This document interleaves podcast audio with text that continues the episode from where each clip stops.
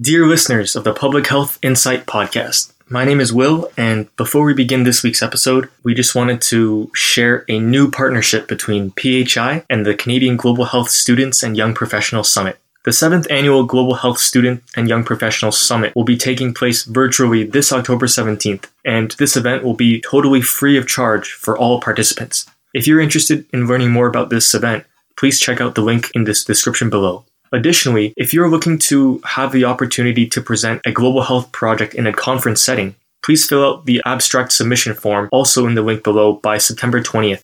Examples of projects that would be appropriate for this poster event include global health focused projects for school, thesis topics, work, volunteer, and internship projects, and the summit is seeking posters on a broad variety of topics and encourage submissions in any discipline or field related to global health. Thank you so much and enjoy the episode.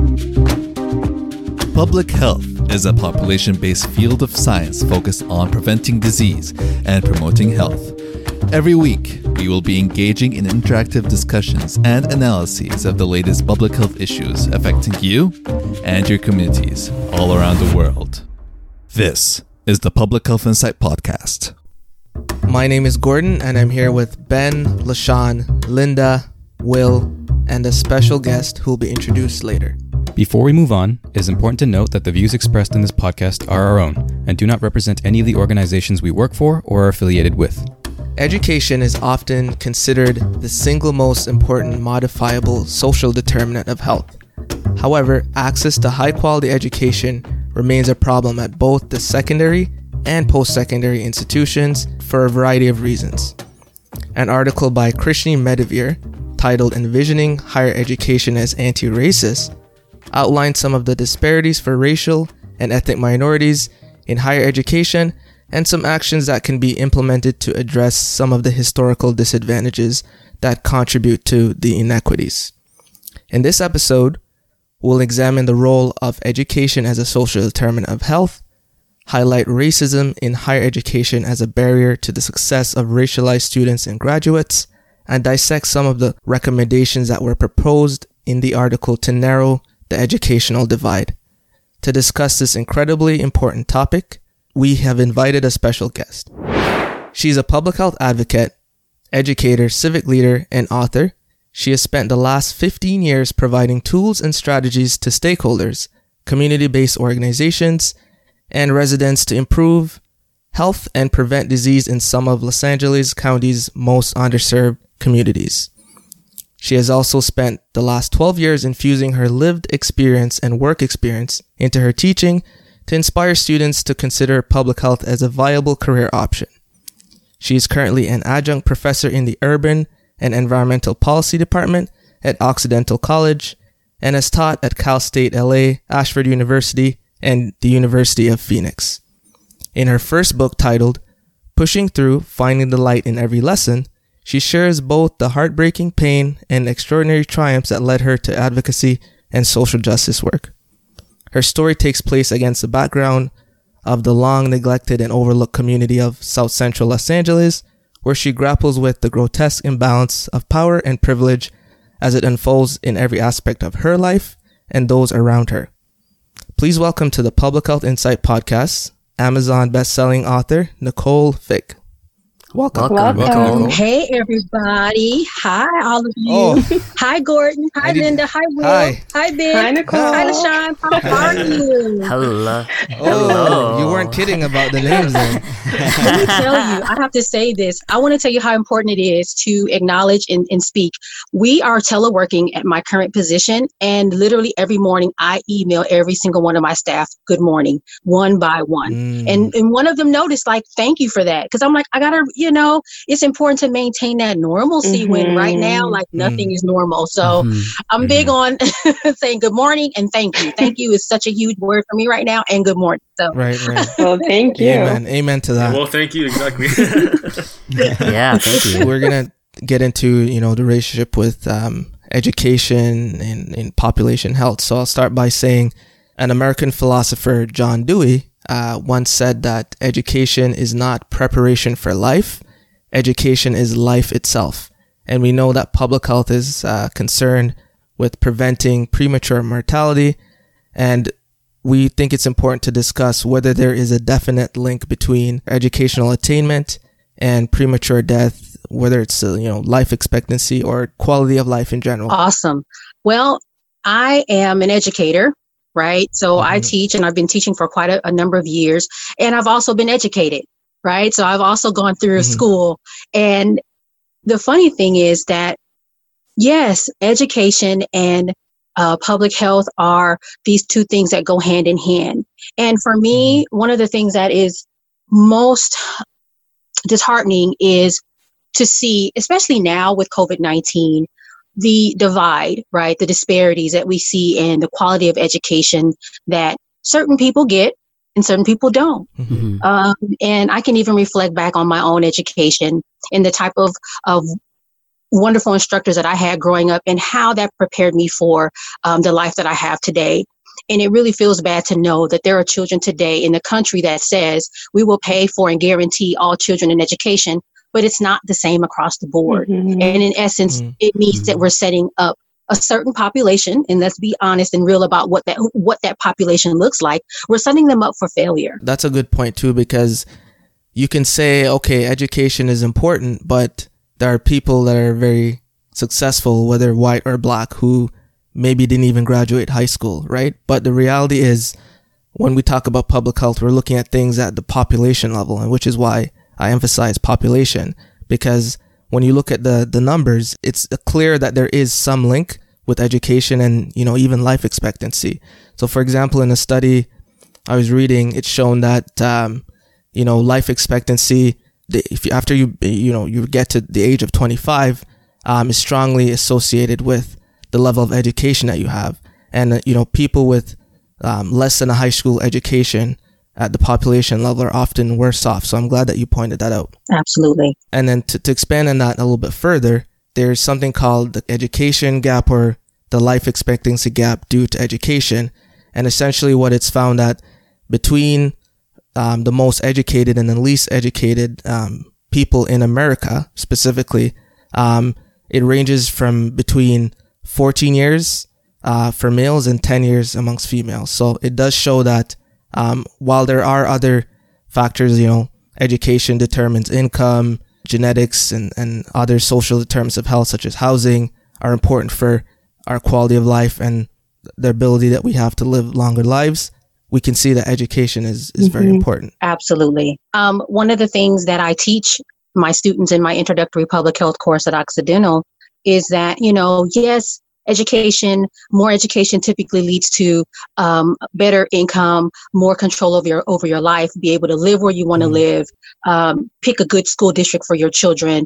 You have more control over your destiny. But we often don't think about the other impacts that educational attainment has on people's lives and therefore their health. Mm. You know, so we learn health education in schools. We learn how to eat. We learn how to um, create networks and create friends. And those types of things also have a huge role. And I think we often don't talk enough about some of those other benefits to ed- that education brings um, and we go straight to well if you if you go to school you'll graduate get a good job mm-hmm. and that's the mm-hmm. end and that really isn't mm-hmm. um, sort of the only way or reason that education is really important that's a great point too. And even i think the ability to ask questions and to think critically that's something that gets emphasized through school. And now with covid and all the misinformation out there I think that having that skill of thinking critically and asking yourself, where does this information come from? That's proving to be, like, not to exaggerate, but it can be life or death in a situation like right. COVID. So. Absolutely. And I am working in public health and seeing how people are reacting to the virus. Some of us are following instructions, wearing the mask, staying inside, and to see people just really push so hard against some of the most basic science um, and information is has really been um, I can't even really put a word to it, but I'm really disappointed. But I, again, I think for me, because I have the background I have, I'm like, where did we go wrong in the educational system? I'm not going to blame that individual. Where did we go wrong where this person doesn't really understand that this is not a in some senses it is a political thing but at the end of the day like we're literally trying to keep you from dying. Can you please put the mask on um, no we're not you know taking away your freedom. You can still breathe through the thing. Um, so i always say why doesn't our population understand basic science? Where have we failed um, in the educational system because it sounds like this is not just a few people there's a lot of people that have a lack of understanding of some of those key really foundational premises and concepts. That's really kind of frightening to me. Yeah, that's a good point because um, I was doing, I think in um, one of our previous episodes, we are kind of, I think our climate change episode, we are talking mm-hmm. about the reasons people believe in certain things. And um, there was one researcher that said in her research, she found that um, your political ideology became the number one determinant of your uh, belief system, and it surpassed education as a number one determinant of your beliefs. Wow. So I think hmm. so I think that goes into the whole point with COVID nineteen being so politicized. It's it's like if you are of a certain political cloak or if you belong to a certain political party, you're more inclined to believe one thing over the other despite your education levels. Wow. Yeah. So that's that's an interesting thing that we probably have to dedicate a whole episode. yes. Yeah, yeah. I agree. yeah. But yeah, but on that point that you were making that um, beyond the kind of immediate things of oh education's good because you get a nice degree and people think you're smart right you have the right you could be but you have real real kind of health indicators like the uh, infant mortality yes. rate where you know people i didn't even know this till i i was looking at some readings yesterday that um, infant mortality rate is closely associated to the level of the education that the mother has for the um, that has a child. And then that child depending on the parents or the mother's education levels, um, obviously they're not going to be able to, if they have lower paying jobs, they're not going to be able to afford and pay, give, you know, provide for the child in a way other parents are able to provide for their children. Yes, that that data has been mind blowing. And then when you lay a race over that data, mm. whole different story. Mm. Whole different story. Black women with college degrees have infant mortality rates as high um, or higher than a white woman with a high school diploma. So if we talk about wow. education being mm-hmm. a protective factor, the more education right. you have, the healthier you are. Why isn't that true for mm-hmm. Black women? And I talk about that in the book um, that I wrote. Like, mm. why you tell us to go to school so that we can be smarter and get the good job, but also to be healthier overall. But why isn't that education protecting black women? And and I've heard stats that say black women have are very degreed. We have lots of years of education right. and it's still mm-hmm. not saving us. So when you right. layer uh, race over it, it becomes a whole right. different story. And all of the things we know to be true, in a sense, seem to go out of the window. Right. And I think even um, I would say from what I've read also black women, you know, very qualified, educated black women get kind of get paid less compared to pretty much every counterpart for the same work. Yep. So that's that's another astonishing thing that we have to look into. Yep. We started talking about looking deeper beyond the surface of, you know, education is great because, you know, you can brag to your friends about how smart you are.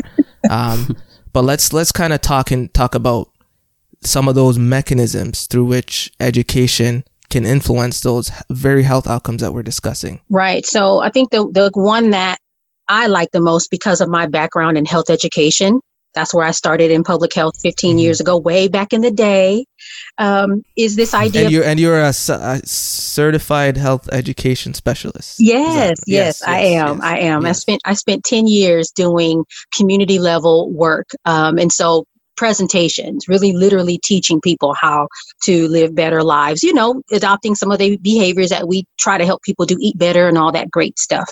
Um, so that one thing that, again, that's kind of in my wheelhouse is health knowledge, health literacy, um, mm. problem solving, which I think Linda talked about, like being able to critically think.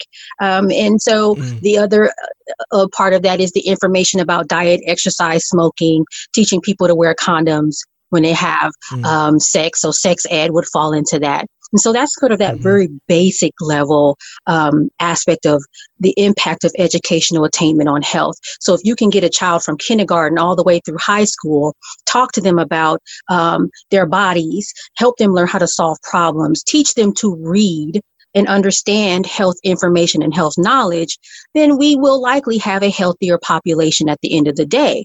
Now we know mm-hmm there are some school districts, some people are not in public schools, they're in private schools. They don't even get things like sex ed. Um, and so I have had students in my class at Occidental College, these are college students, say to me, We did mm-hmm. not get sex, sex education. Okay, so how, wh- mm. where did, where the lesson come about condom? Like nobody talked to you about a condom or, or, right. or negotiating? You, it's like you, you, you have so many questions when you hear something like that, right? I'm like, what? what happened here?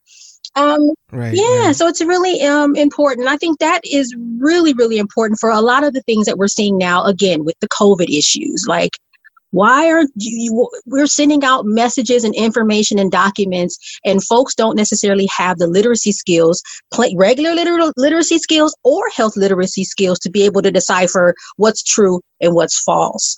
Um, mm-hmm. And so that causes a lot of issues, for example, for sure. I just want to kind of take a bit of a tangent. It's related to what you were saying, Nicole, re- regarding um, health literacy and, and health education and everything like that. But I think part of the role of you know the various agencies or organizations who are disseminating that information, I think they as well have a role in making sure that, for example, um, with the current COVID pandemic, whatever information that is being sent out and provided for the community is is at a level that's you know easier to understand because I find a lot of times with health information is that um, organizations tend to like to you know try to be innovative and make up a bunch of new acronyms or you know throw in a lot of technical language, technical jargon that oftentimes we as public health professionals uh, might might not even be too familiar with them. So I think it's definitely um, I see it as a twofold, both educating the population and the community, but also keeping, um, I guess, the information providers accountable for what they're providing mm-hmm. out there. Yeah, you're right, Will. Um, one of the things that we do where I work, um, and, and, specifically in the office that I lead, I'm a program director, we uphold the department's plain language standards. So mm. when they want to put something mm. out, it's like, uh, uh, uh, wait, wait, wait, let's look at this. Mm-hmm. This word has too many mm. syllables. wait, you know, does this mm. make sense? Um, because again, you, if especially in an emergency like COVID, or if there's a wildfire, which we get a lot of in, in Southern California, or an earthquake, people are already stressed. They're already worried, anxious, scared.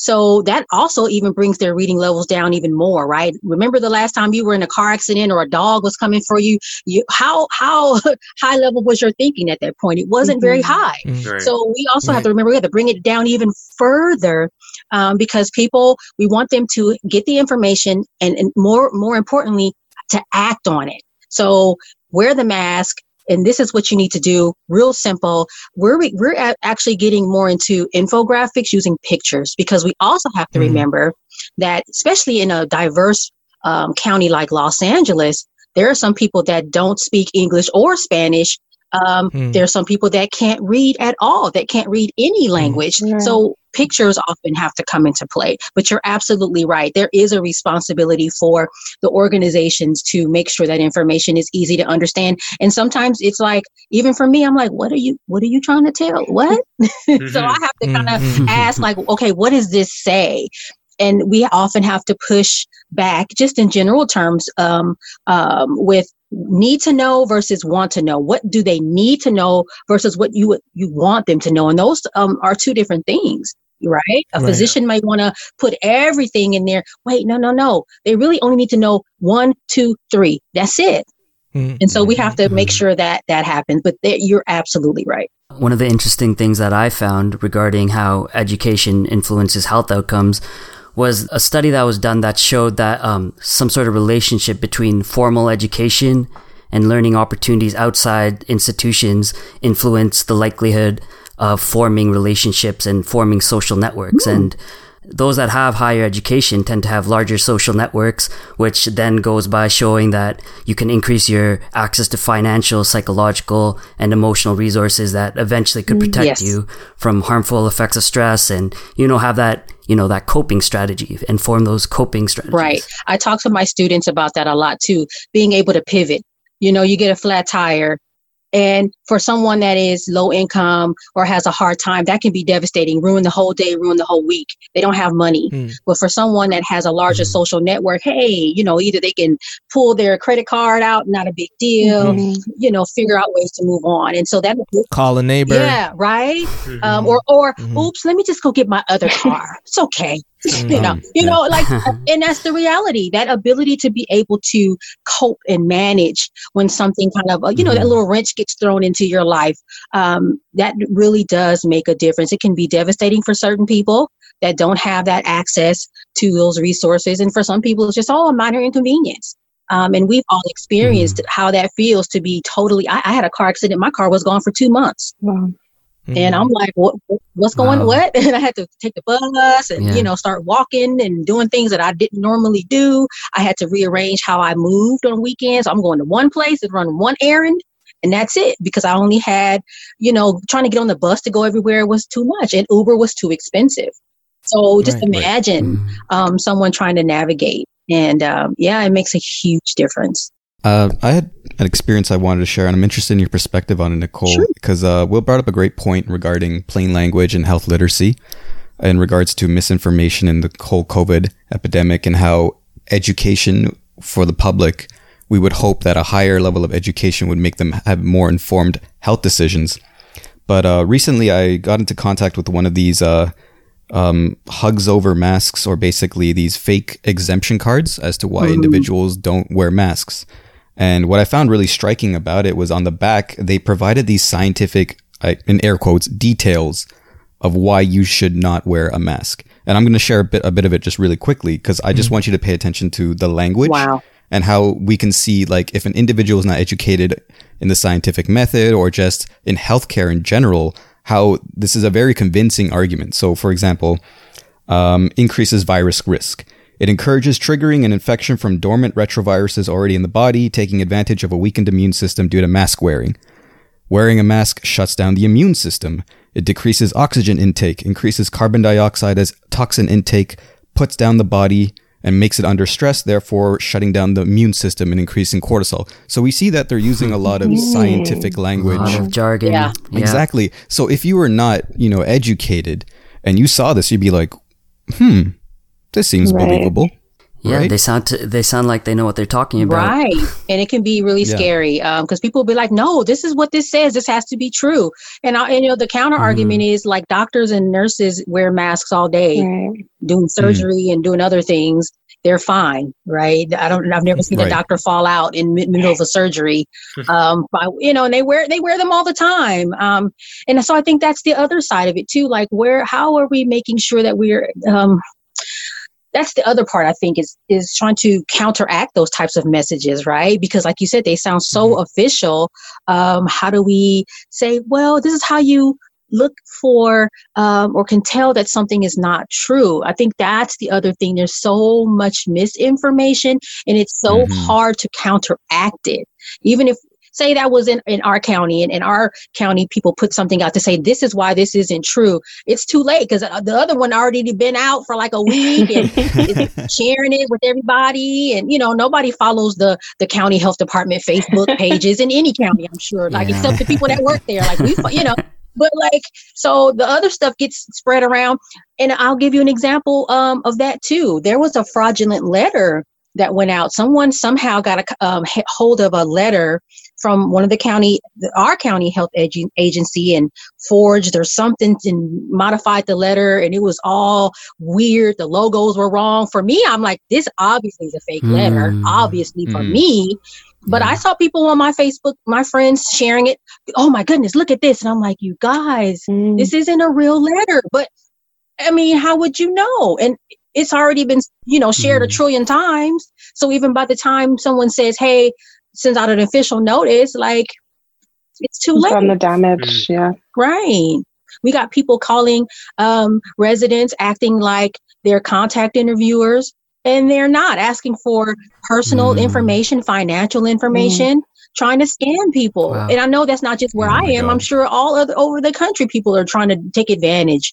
Um, and so it's hard. And then so then you get people that don't want to give you information um, because they, they're not sure you're the person you say you are. It's such a mess, such a mess. Mm-hmm. And I find that even what makes it more of a mess is that from public health, obviously our goal is to educate, but because people don't have the understanding of the scientific method, especially when it comes to a pandemic, is that, you know, information is always evolving. Yes. There's a, there's trust that is mm-hmm. lost every time we have to update our information. Mm-hmm. Therefore, people seek out new sources. So we kind of lose that educational um, foundation of trust that we have in order to help inform people. Yeah. And I feel like that's it's just a double edged sword there. Absolutely. I think the other part of that, the other side of that as well, and I've said this before, um, is that some of our entities um, public health or otherwise, don't necessarily have a strong relationship with community. Right. And if they did, mm sometimes that you know it would be easier of, for people oh yeah mm i know that you know my cousin works for public health or oh yeah i remember because that lady came that day to our organization mm and she works for public health. So obviously this information has to be true. You know there's not there, there's not that connection. And the only time we make those connections is usually when there's an emergency like covid or there's a fire mm or there's something. But otherwise we're not as engaged i think. And that's just my personal opinion. Um, and i'm sure other public health workers would agree that you know, there is a lot and it's kind of hard to do, but we could probably do a better job so that when stuff does happen, we can tap into those connections that we've made and say, can you spread, help us spread the word about the accuracy and when, you know, what we're doing, the data, the, the work that's happening so people can understand what's going on. I think that's something that overall system wide public health um, system wide we need to work on right. for sure absolutely because uh, i know definitely before this pandemic you know, people ask, what's public health? yep. And you're kind of like, um, we make sure that everything runs well in the background. Yep. Okay, cool. After the pandemic, everyone knows what public health is. Yep. and don't worry, so, in about five years, they'll what's public health? It'll go back. It goes in right, don't forget. Yep. Are those guys who, who told us to wear those masks? Oh. I hate them. yeah, so I think those those are some great, really good points because when we talk about um, education we're talking about formal education within um, educational institutions, as well as kind of the street education uh, or, or learning outside of the education system. And both of these are important when we talk about things like, you know, cr- chronic diseases such as heart disease, diabetes, um, which which disproportionately affect uh, people who have lower levels of educational attainment. And one study um, in the United States talked about how um, the prevalence of diabetes in, in, in adults with a, without a high school education was double that of those who have completed college. Wow. So you could see there, there's real effects on, we don't know exactly what the mechanisms are for those, you know, this is, you know, are the eating habits different? Do they live in neighborhoods where they can mm-hmm. exercise and yeah. food, food, deserts? Mm-hmm. And there's, I'm, mm-hmm. I'm sure there's a lot of factors behind that that um, it's not such a easy relationship to kind of tease out. Right. But it just goes to show that whatever the mechanism is, education always pops up as something that's very important, whether it's formal or informal education. Absolutely. Absolutely. And I, I just worry and think again about all of these children. Two things that are in these urban school districts across the country that are um, in schools that are underfunded, teachers are under resourced, um, and they get the short end of the stick anyway. And now, in some places, schools are closed. And so now you again have created a situation where there will be some mm. children that will do fine. Their parents will hire a tutor or they'll create these right. learning pods and they'll be okay. But there are going to be these kids mm. that will fall so far behind. Um, and what what plans are there to make sure that these children are able to catch up, right? Um, and and, and right, ultimately, right yeah, we're thinking about, well, there'll probably be a grade behind or a grade and a half behind. Um, we should worry about that as far as getting them to graduate. But I'm looking at like, what are we talking about 20 or 30 years from now for this child's life and mm-hmm. when they're an adult? Mm-hmm. Um, and trying to, you know, work or, and, and what type of health issues will they have? So it's just, it's just a really disheartening situation. Yeah, I've seen that pop up in the news lately with parents coming together to get like private tutors for like a, a group of kids. And it's like on the surface, it's like, yes, the parents doing kind of everything they can to get their, you know, their children the best education they need, especially considering the disruptions caused by the pandemic. Yep. Mm-hmm. But on the other hand, as a public health professional, you got, you, you have to look at, you always have to look at equity. So what does this mean for kids who aren't in that position to get those benefits? Right. What does it mean for what does it mean for kids who um, don't have reliable access to internet, don't have a laptop, don't have a computer, who have to stay home another semester to get educated from home, and you know their parents maybe can't. Maybe it's those single parent households where you know the mom or the dad can't really stay home with the with the with the children, Right. right? To to kind of help them. Um, so it's it's it's it's bigger than just the individual level where as a parent you do everything you want for the child you have to look at the population level and how covid-19 is going to um, exacerbate some of the disparities that already exist Yep. right It's very unfortunate. Thank you for listening to the Public Health Insight Podcast, your go to space for informative conversations, inspiring community action. If you enjoy our content and would like to stay up to date, follow us on Instagram, Facebook, Twitter, and LinkedIn. To learn more about our community initiatives and how you can support us, visit our website at thepublichealthinsight.com. Join the PHI community and let's make public health viral.